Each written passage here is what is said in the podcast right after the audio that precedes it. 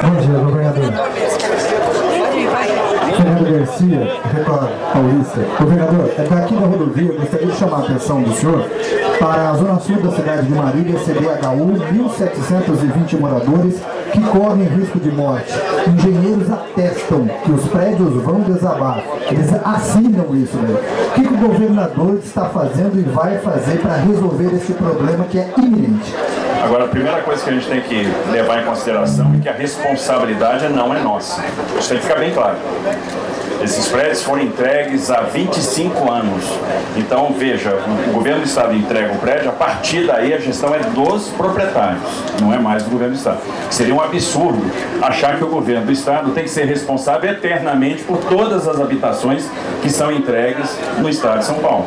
Você entregou, o governo sai e a partir dali o condomínio tem a, os moradores têm que fazer a gestão.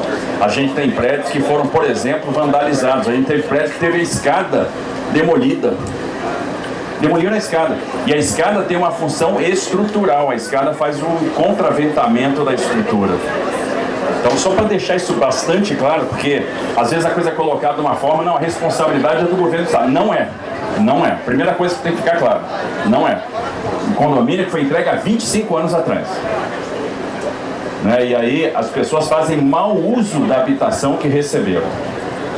Então isso tem que ficar bastante claro. Tem que ser bem pontuado. Né? O Estado não vai poder, não pode assumir a responsabilidade de habitações que foram entregues há 25, a 30 anos atrás. A partir daí, e a CDHU tem é, as, tem ficado no condomínio durante um período de tempo para que as pessoas entendam como é que é a manutenção, entendam como é que é a gestão do condomínio. Depois a CDHU sai e, a, e quem tem que fazer a gestão são os próprios moradores. Né? Houve ali um vandalismo dos edifícios por parte de quem está ocupando. Então, isso é a primeira coisa que tem que ficar claro. Segunda coisa, que, que nós podemos fazer? A gente vai verificar aquelas habitações que estão em estado mais crítico.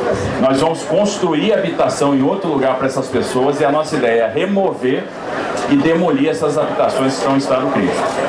Então nós temos alguns edifícios que são mais críticos que os outros. A gente pretende cadastrar todas essas pessoas, construir novas habitações, olha só. Vamos construir edificação para quem já recebeu lá atrás, há 25 anos atrás. Vamos fazer a remoção dessas pessoas para habitação nova, para habitação segura e fazer a demolição e a transformação desse espaço, onde vai haver a demolição, em praça, né, em equipamento, né, para ver se a gente consegue atenuar a situação. Agora, observe que nós vamos atuar de uma forma emergencial, agora só deixar claro que o que está acontecendo hoje não tem nada a ver e não é responsabilidade do Estado. O Estado vai entrar porque está percebendo a gravidade, está percebendo a urgência, está né, tá se colocando à disposição de ajudar, quer ajudar as pessoas e quer evitar um acidente maior. Mas não é responsabilidade do Estado.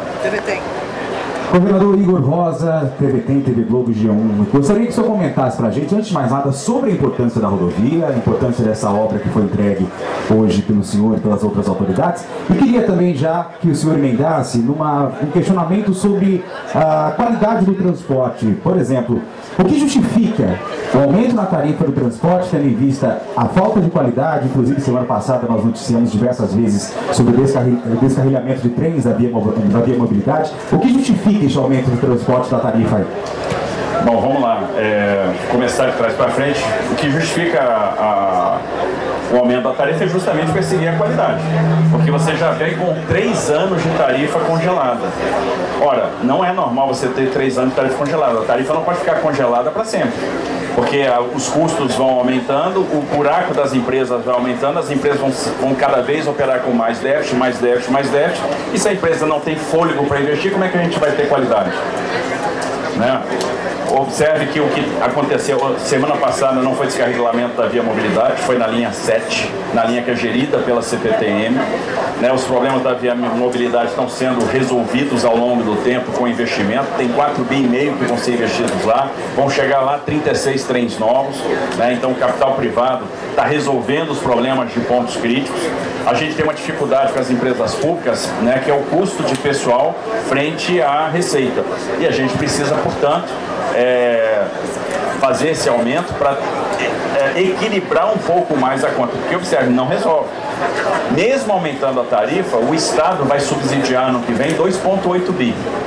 Então, se você não aumenta, o subsídio vai para quase 4 bi. E aí é dinheiro que vai sair de outras políticas públicas. Você vai deixar de investir em educação, vai deixar de investir em saúde, vai deixar de investir na segurança pública para subsidiar transporte, porque o subsídio vai ser cada vez maior. Então, a ideia de aumentar a tarifa é corrigir um pouco. A gente está corrigindo menos da metade da inflação do período. Ou seja, o que a gente está fazendo é um movimento extremamente razoável, importante, para que a gente tenha um mínimo de solvência financeira, para que as empresas possam trabalhar na questão da manutenção da qualidade.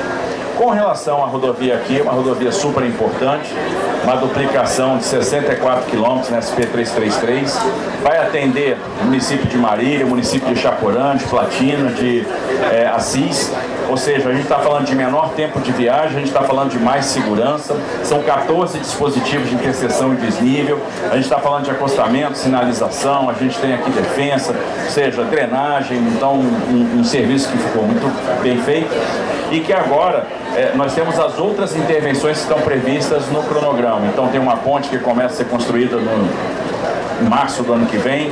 A gente tem mais 90 quilômetros de duplicação, tem 35 em execução neste momento.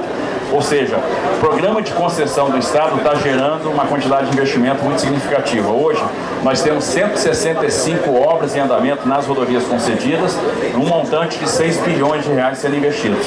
E aqui, com certeza, é uma rodovia que vai beneficiar muito Marília e toda a região. Essa ligação Marília-Assis era fundamental e eu tenho certeza que muitas vidas vão ser salvas a partir dessa duplicação. Governador, Marcelo Martins, Marília Notícia.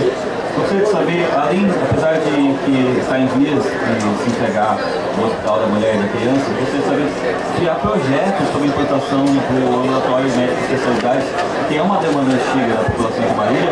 E para concluir a, a, pergunta do meu amigo, para saber sobre um prazo para realizar essas intervenções no CDHU.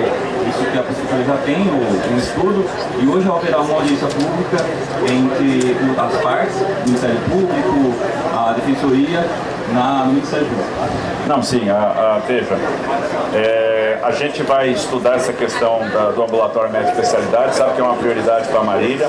A gente tem um prédio que hoje é utilizado para fazer, é, para atender a mulher e a criança que já está bastante obsoleto.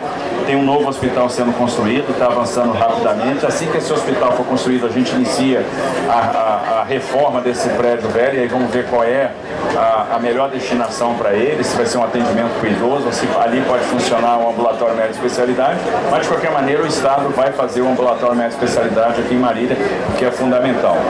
Né? E com relação ao prazo, a gente agora precisa cadastrar, viabilizar terreno, construir né? Porque a gente está falando, nós vamos ter que construir habitação para tirar aquelas pessoas daqueles edifícios que são mais críticos, para depois poder fazer a remoção e a demolição.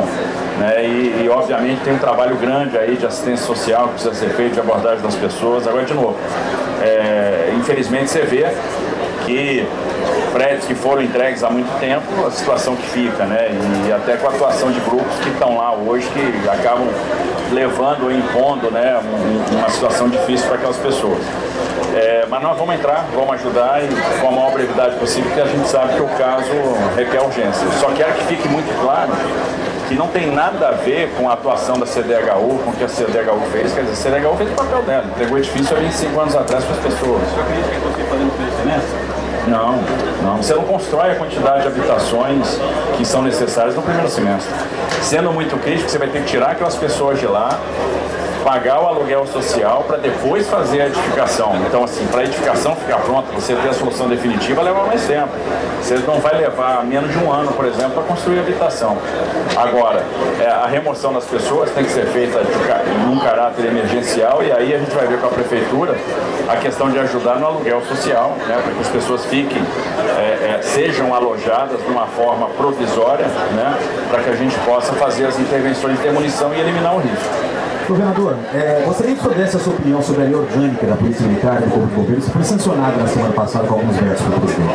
É um ganho, né? é um ganho institucional, é um ganho em termos de proteção inclusive proteção social para profissionais que é, é, arriscam muito a vida, que fazem de tudo para proteger a sociedade. Então é uma evolução, uniformiza de certa forma o tratamento jurídico que vai ser dado para esses profissionais em todos os estados da federação e no final é uma segurança jurídica para esses profissionais que merecem, né? que é, são profissionais que trabalham muito duro em prol da sociedade e que merecem mais segurança, mais assistência jurídica, mais proteção social. Valeu, gente. Muito obrigado a todos.